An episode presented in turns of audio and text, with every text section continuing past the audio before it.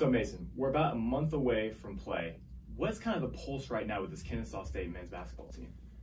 Pulse: in practice is really energetic and just ready to like get out there and play.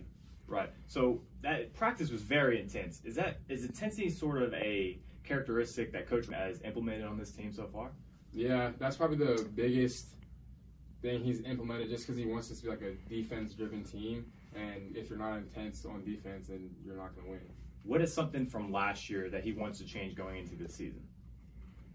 Uh, probably just like the whole everything really like Yeah. the culture of it, just like being more of a team, being more connected, and just really wanting to like get after people. Right. What's the goal so far for this team?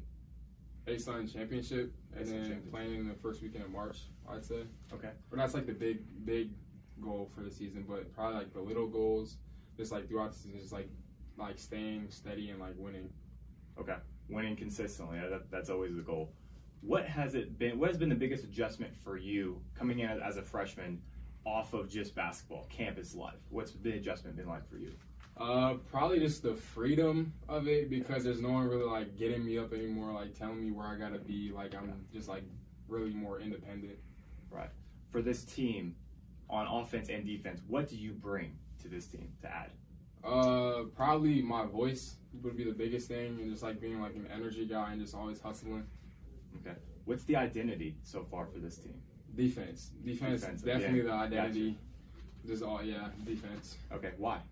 Uh, cause I, I think Coach Amir just feels like if like we get after people on defense, then we won't have a problem on offense because he feels like we have like all the tools on offense.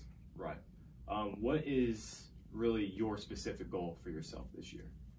Just to be a sponge, probably, and just learn learn what, what the coaches and all the other players and upperclassmen have to teach.